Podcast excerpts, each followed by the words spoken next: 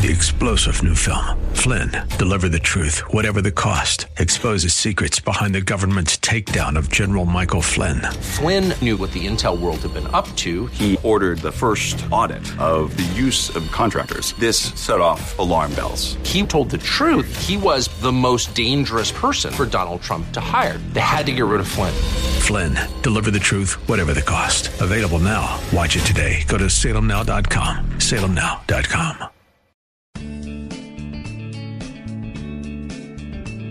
Grace and peace to you, and welcome to Reaching for Real Life Radio with Sean Azzaro, the senior pastor of River City Community Church in San Antonio, Texas.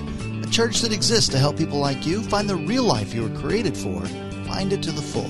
That's what Jesus promised in John 10:10. 10, 10. And today we begin a new series called Better Together. The focus today on friendships. You know, we've learned from quarantines and isolation that this is fertile ground for anxiety and depression. True friendship should last the test of time and pandemics. Pastor Sean's message will remind us the power of friendship from the one who sticks closer than a brother. RealLife.org has this full message, sermon notes, and series available for free. If you feel led to bless this listener supported radio ministry, then please do. There's a place to give at reallife.org. Pastor Sean's going to share a lot from Proverbs and Ecclesiastes. It's time for Reaching for Real Life Radio want to talk about this issue of how we are better together. And nobody said we had to do it alone, but unfortunately, too many of us do. Today, I want to talk about friends. And that's kind of a word that's been watered down a little bit. You know, we have friends everywhere. In fact, there was an actual article written about are your friends on Facebook actually your friends? According to an appeals court in Florida, legally, Facebook friends aren't necessarily your friends. I'll leave it to Florida. Legally, Facebook friends aren't your friends. Now, the court dove into this question because of a judge who might have been required to recuse herself from a case because an attorney involved in that case was friends with the judge on Facebook. However, the court ruled that a recusal was not necessary, as Facebook data mining and algorithms lead to people accepting friend requests from people they hardly know or who they are only acquainted with in professional circles. Now, the issue isn't quite finished yet, though, as a Palm Beach appeals court. What is with Florida? A Palm Beach appeals court ruled differently on the friend definition, meaning the question of the true meaning of social media friendship could eventually be decided by the Florida Supreme Court. So, this whole idea of friends, yeah, the, the word's been kind of watered down and convoluted, but our question is who said you had to do it alone? And I want to say nobody. If you have your Bibles, turn to Ecclesiastes chapter 4. Ecclesiastes chapter 4. Now, Ecclesiastes is a really interesting book. It really is because it's a book of incredible wisdom. Solomon went and tried everything. Solomon, known as the wisest man ever to live, because when God said to him, Solomon, I'm pleased by what I see in you, and I will grant you a request. His request also pleased God. He said, God, I want wisdom. I want wisdom. And God said, You'll have it. And so he became the wisest man on the planet. He wrote the book of Proverbs, powerful book. The book of Ecclesiastes is interesting because Solomon sets out to understand things, and so he tries pretty much everything. He goes out, and it's a book full of wisdom, but also a fair degree of fatalism, because you, you know the phrase from the book of Ecclesiastes. I tried it, I saw it, and it was vanity. It was vanity. And we're going to look at one of those things in which he saw vanity this morning. In Ecclesiastes 4, I'm going to begin reading at verse 7. Again, I saw vanity under the sun, one person who has no other, either a son or brother.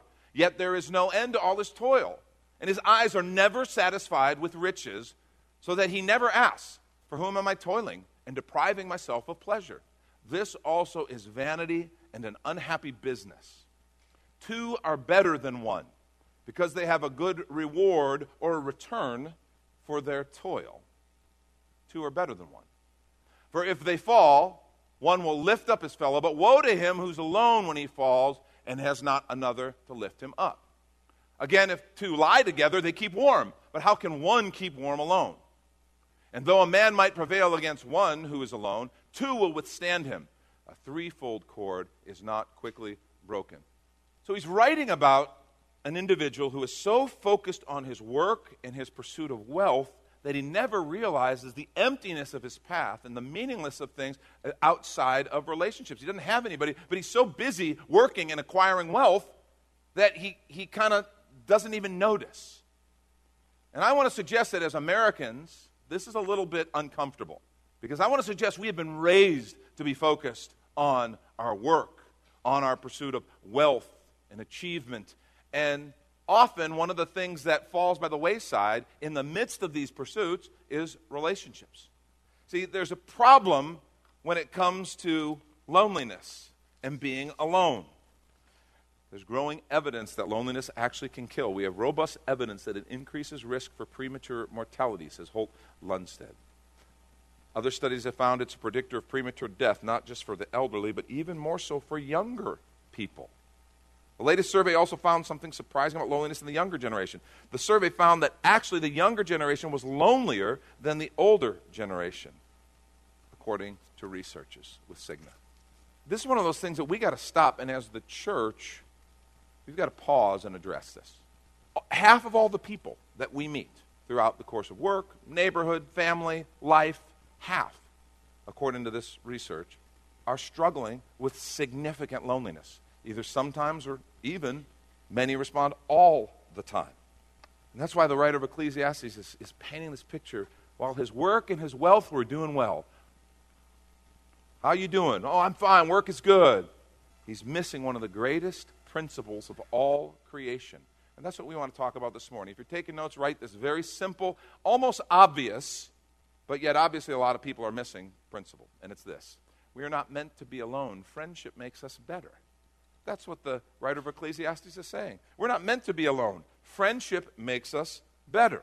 Now, the writer of Ecclesiastes defines some key things. We're going to look at that in a minute. But actually, talking about what people mean when they say friendship, that's a challenging thing. We all, already talked about the Facebook thing. The New York Times feature, had a feature article recently that asked a question that asked them to define friendship. And they said, even experts who research friendship for a living, ask them what it means, and you'll get an uncomfortable silence followed by stammering or ers or ums. See, friendship is dis- difficult to, to, describe, said Alexander Nehamas, a professor of philosophy at Princeton, who in his latest book on friendship spends almost 300 pages trying to do just that, trying to define it. It's easier to say what friendship is not, and foremost, it is not instrumental. It's not a means to obtain higher status, wrangle an invitation to someone's vacation home, or simply escape your own boredom. Rather, Mr. Nehamas said, friendship is more like beauty or art, which is appreciated simply for its own sake. Ronald Sharp, a professor who teaches a course on the literature of friendship, added, It's not about what someone can do for you, it's who and what the two of you become in each other's presence. Isn't that interesting? It's who or what the two of you become in each other's presence. The notion of doing nothing but spending time with another or in another's company has, in a way, become a lost art.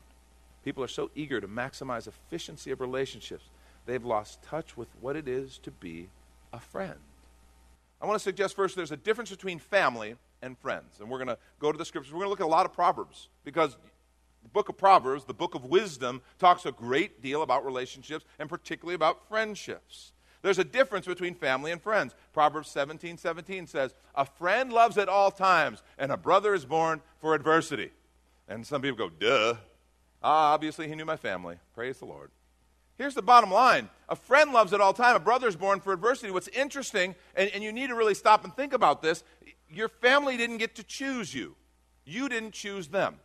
Your friends get to choose you and you get to choose them. It's absolutely different. It doesn't mean your family doesn't love you. The fact is, your family may not like you. You may not like them, and, and I really mean that. You, you, can, you can absolutely love someone and be committed to them and have their back and be committed for life, but just go, ah, we don't have the same interests. We kind of, you know, eh, they wouldn't be my first choice to go hang out for a weekend. Friends, it's typically not like that. Friends have chosen one another. And so the truth is, friends are different than family. Proverbs 18:24 gives us a little more insight. It says, "A man of many companions may come to ruin, but there's a friend who sticks closer than a brother." Brothers are taking a hit today. There's a difference between companions and friends, and that doesn't mean anything negative about companions. We have companions who we spend time with because of the situations of life we walk with. People we work with, maybe, who are companions. We care about them, that we go through life together, but if we don't work at that job anymore, we probably wouldn't spend near as much time together. People we live next door to. But when you move, you don't spend near as much time with them. You're companions. You're walking through life together. And what he points out is a man of many companions can come to ruin because companions are the people who, when something goes really bad in life, they send you a note or they put something on Facebook or they say, you know what, I'm going to pray for you. Friend is that one who sticks closer than a brother and who just shows up. Again, Proverbs gives us some interesting insight. Oil and perfume make the heart glad, and the sweetness of a friend comes from his earnest counsel. Now, aside from the just plain obvious truth of this statement, there is something else that's going on here that multiple commentators point out when they talk about this passage of Scripture. The fact is, we live in a culture that we, we, can, we make things sweet all the time because we have sweeteners. We have sugar, we have things like that. Well, this passage of Scripture before sugar was discovered in that capacity. They really didn't have something like it. They would just add anything. So you couldn't really just manufacture sweet things. You had to discover it. You discovered whether something was sweet or not. And it was, ah, that's sweet. And a friendship is like that, isn't it? Have you thought about that? A friendship is like that. It's more often discovered than actually created or manufactured. In his amazing book, The Four Loves, C.S. Lewis says it this way He says, Friendship is born at that moment when one person says to another, What? You too? I thought I was the only one. Have you ever had that experience? I have. I have several friends who we've been friends for a long, long time. And there was just this sense of kind of, all of a sudden we discovered this kind of commonality. It, not, it goes beyond interest, but, but it includes interests. And we just see things a certain way, and we just, it automatically happened. And it was something very powerful. That's why Solomon advocates so strongly for friendships. Your work, your wealth, your stuff, they're not near as important as who you do life with. And we spend so much time obsessing over our work and our money and our stuff, our houses, our cars. We, we let them destroy good friendships. We let them destroy family relationships, stuff that is temporal, nobody's going to care about in five years, 10 years, definitely not in 50 years. And yet we get this all turned around and backwards. We're so utilitarian in things. What Solomon is saying is wait, stop, stop, stop. There's something so much more important. Who you do life with, who are your friends? And he makes several really important statements about friendship. Let's look at those real quickly. First, we are more fruitful together when we have friends. Remember, he said there's a good reward. They get a better reward or a return for their labor. We're better when we're together. See, he says, if one falls, there's someone to pick them up. See, our gifts don't just add on top of one another. Like if you find a good friend and you start to just do life together, it's not just like, okay, you take my strengths and their strengths and now add that up and, and now you have that amount of strength. No, something happens in this synergy and there's a multiplication. You make them better. I make them better. They make me better. It's just the way friendships work. We get a better return for our work, is what he says. We multiply together. Because it's truth. Relationships are more than the sum of their And he points out woe to the man who falls down and there's no one to pick them up.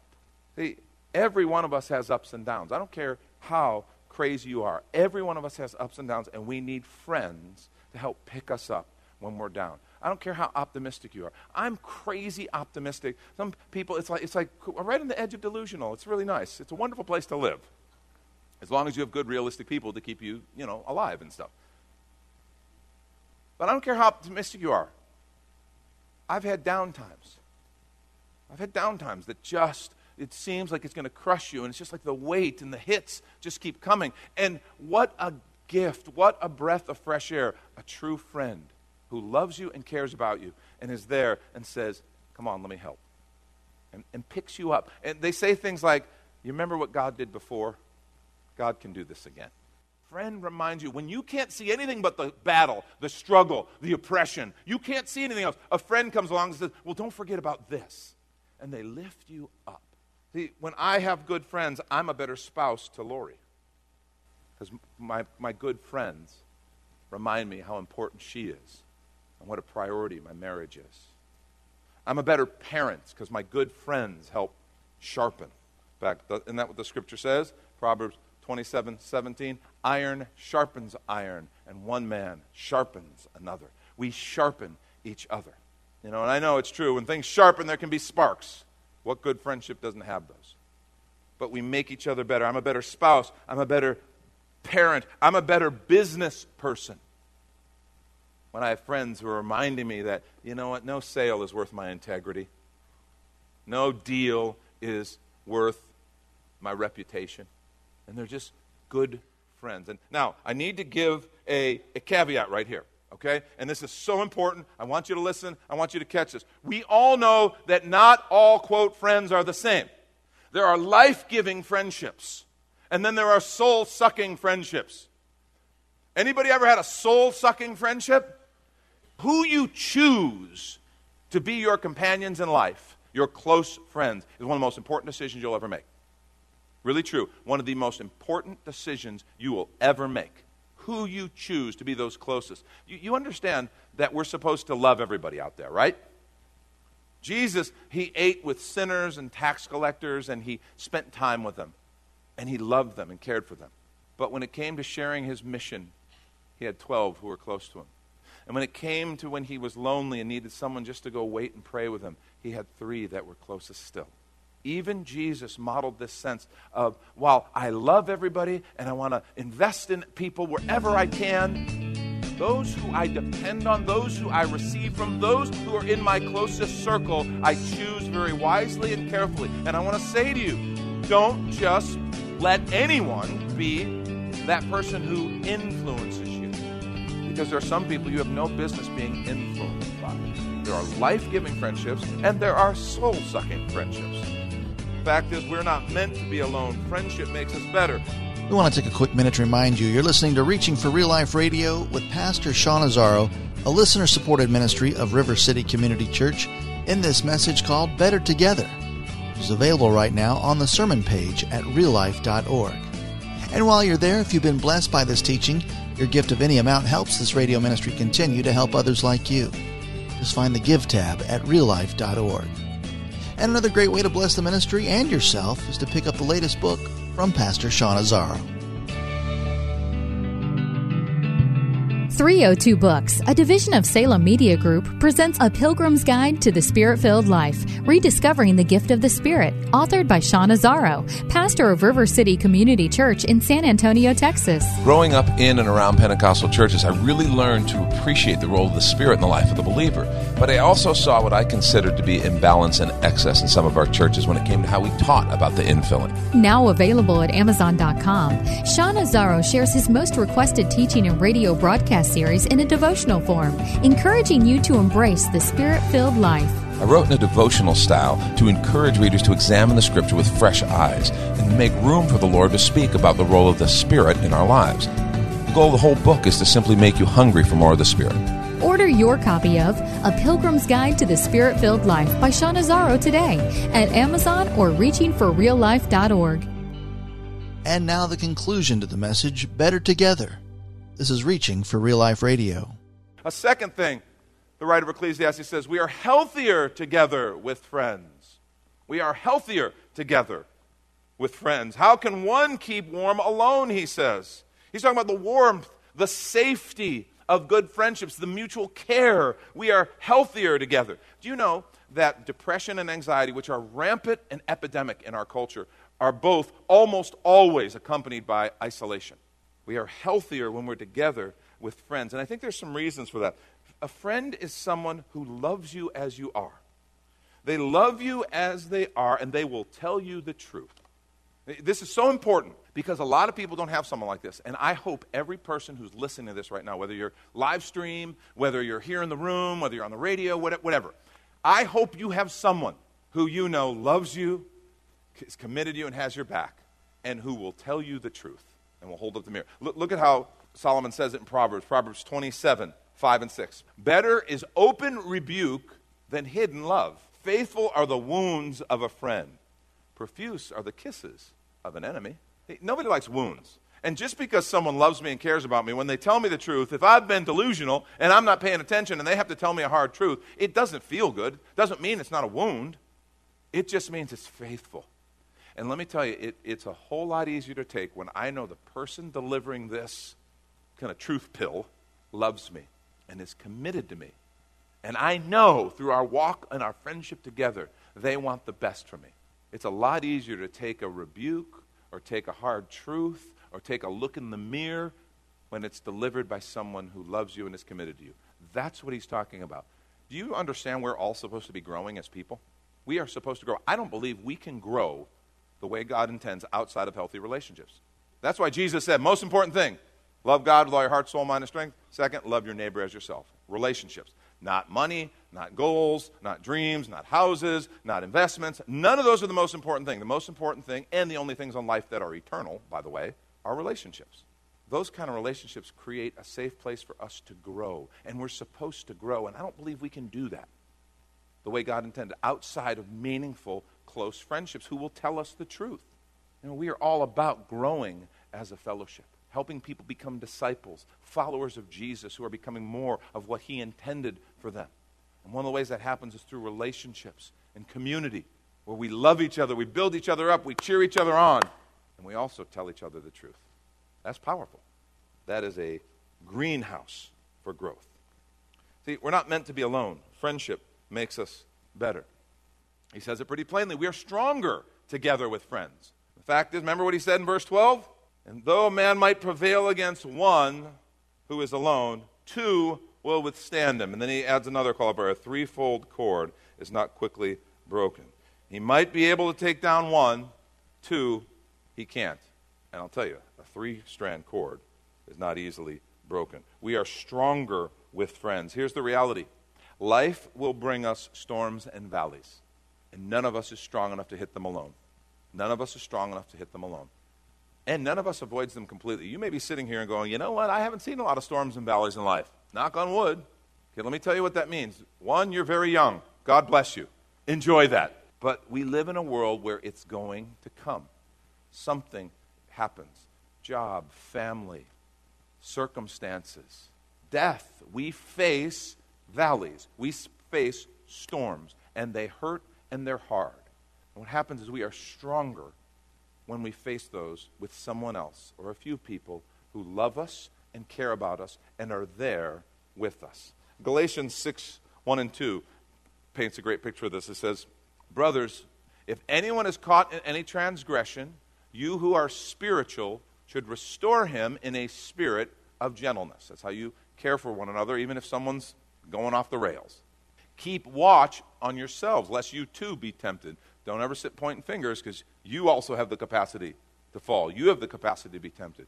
And then he says this bear one another's burdens and so fulfill the law of Christ. That's such an important phrase. Bear one another's burdens and you'll fulfill the law of Christ. See, when we walk together, we bear each other's burdens. You and I all have burdens, and there's something about close friends that make that burden lighter. We help with one another's burdens, the weight, and the load, because we are stronger together. He says, someone might be able to overcome one man, but two, that's a lot tougher. See, we're not meant to be alone. Friendship makes us better. And then the last thing don't forget the third strand that changes everything. It's interesting that he adds that little phrase. And a three strand cord is really hard to break. Don't forget the third strand. Remember what I said? Not all friendships are the same. There's life giving versus soul sucking. Some build us up and make us better, some don't. Some drain us, some distract us, some discourage us. Even good relationships can sometimes have a hard time. But I want to suggest there is a relationship that is the ultimate life giving relationship, and it changes how you respond. It changes even how you interact in friendship. Some people go around looking so hungry and desperate for friends because there's a big hole in their heart. What I want to say to you is we are not intended to have that hole in our heart. There is a place in our spirits and our souls that we were created for that cannot be filled by anyone but our Creator. He's the only one who can meet that need, who can fill that space. It's truly the ultimate life giving relationship. Look what Jesus said, John 15, 12 through 15. This is my commandment, that you love one another as I have loved you. Greater love has no one than this, that someone lay down his life for his friends. I wonder when he said this, it's Thursday night. He says this. Friday night, he's crucified. What did they think? Did they remember this phrase? Because this is just a, well, that's good truth, Jesus. Yes, that would seem to make sense. That's very interesting. By Friday night, it's like, yeah, that's way more. Greater love is no one than this. And he laid down his life for his friends, and they're standing there at the foot of a cross. holy cow, he's talking about himself. And look what else he says. He says, See, you're my friends if you do what I command you. No longer do I call you servants, for the servant doesn't know what his master's doing. But I've called you friends.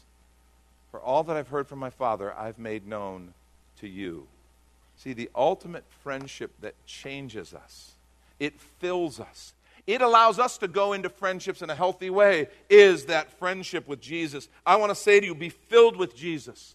The key to being a friend is first having that ultimate friend, Jesus. Then it's not always about me. It's not about how someone can meet my needs or what they can do for me because my needs have been met in Jesus Christ. I am filled. Be filled with His Spirit. Be filled with His presence. Be filled with His love. And that's a foundation that changes every other relationship in your life. That's Pastor Sean Azzaro. You've been listening to Reaching for Real Life Radio.